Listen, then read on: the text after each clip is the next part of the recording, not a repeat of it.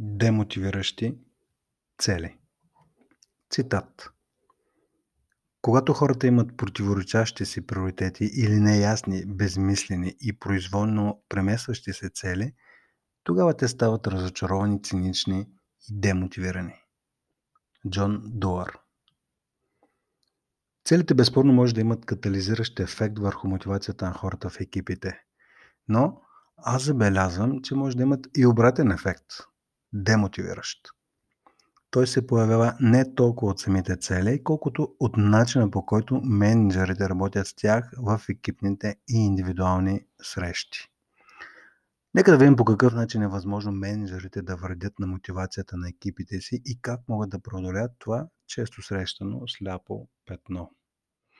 Да започнем от амбициозните цели. Те са мотивиращи за хората, в чието вени тече състезателска кръв. Тези хора бързо палят, но и бързо гаснат. Лесно се разсейват, отечават се бързо, започват повече, отколкото завършват. При тези хора, колкото по-амбициозни цели имат, толкова повече смелост и увереност придобиват за тяхното постигане. А ако не ги постигнат, няма голяма драма. Провалът за тях е събитие, а не човек. Същите амбициозни цели обаче може да имат силно демотивиращ ефект за хората, които са по-аналитични и пресмятащи. За тях провалът не е събитие, а човек. Ако се провалят при постигането на цялата, това за тях е равносилно на това, че те са се провалили като хора. Естествено, това не е така, но такова е възприятието им. За всеки човек възприятие е равно на реалност. Тези хора могат да се парализират от прекалено амбициозни цели и всяко сравнение с другите да доведе до увеличаване на колебливостта им и до поява на желание за отказване. Какво може да направите като ръководител на екип, в който има от двата типа хора? И въпреки това имате амбициозни цели за цел екип. Ето какво може да направите. Първо, следва да разпознаете, че амбициозните цели стимулират едните хора и може да действат парализиращо за другите. Второ, да подкрепите първите с още по-амбициозни цели и с отчитане и компенсиране на техния допълнителен принос към екипното представяне. Трето, да подкрепите вторите, т.е. по-аналитичните, като не ги сравнявате с другите, а си създадете навик да ги сравнявате с собственото им представяне от предходния отчетен период. Нещо повече, те самите да се фокусират върху състезанието с предишното си представяне, а не с най-бързите и най-опитните.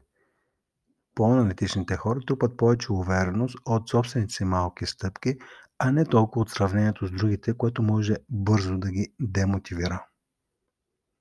Няма менеджер, който иска да има демотивирани хора в екипа си. Но въпреки това, много менеджери допринасят за демотивацията, най-вече като сравняват себе си с изоставащите. Първо ментално, а след това и вербално.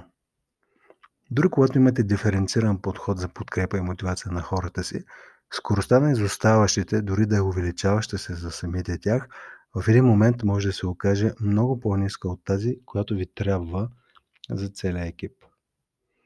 В този случай може да валидирате дали по-бавните са подходящи за тази работа или е по-добре да се преместят другаде, където вниманието към детайлите е по-важно от скоростта. Основната грешка, която правят менеджерите е да се фокусират прекалено много върху целите, а не върху развитието на способностите на хората да постигнат същите тези цели. Създават се офисни, офисни шлагери от типа на «що мените могат, ще могат и другите», като тези шлагери са напълно безпредметни и откъснати от основната роля на менеджерите, която е да изградят знаещи, можещи, искащи и действащи екипи. Хората са различни и постигат еднаквите си цели по различен начин и с различно темпо. Ако не може да си позволите бавното темпо на едните, то може да го компенсирате с по-бързото на другите. Онези бързите не са против това, че ще работят повече, но са категорично против това техният пренос да не се забелязва, да не се компенсира и така реално те да носят на гърба си някой друг. За прекалено дълго и на прекалено далеч. Тогава естествено се появява саботирането от хората към мениджърите, които си затварят очите за неравномерното разпределение и неравномерното компенсиране на работата. И се получава изненадващата картина да има можещи, но не действащи хора. С амбициозни, но демотивиращи цели. Естествено, това няма как да се случи без съдействието в кавички на менеджерите. Най-бързият начин за излизане от тази ситуация е когато менеджерът на екипа искрено потърси отговор на следния въпрос. Какво в моето лидерство допринася в кавички за това да имам можещи, но не действащи и демотивирани хора? Тук е особено изкушаващо за менеджерите да обвинят хората си в пасивност и демотивираност, от рода на нали, те са демотивирани, а не аз, но истината е, че генезисът на решението е там, където е и проблемът, т.е. При самия, при самия менеджер. И още по-точно в неговото желание или липса на желание да поеме 100% отговорност за представянето на екипа си. Въпрос. Къде паркирате егото си, когато хората не се справят на парко място с табелата те са виновни и неспособни или на парко мястото аз съм отговорен? Отново ще повторя въпроса. Къде паркирате егото си, когато хората не се справят? На парко място с те са виновни и неспособни или на парко мястото аз съм отговорен?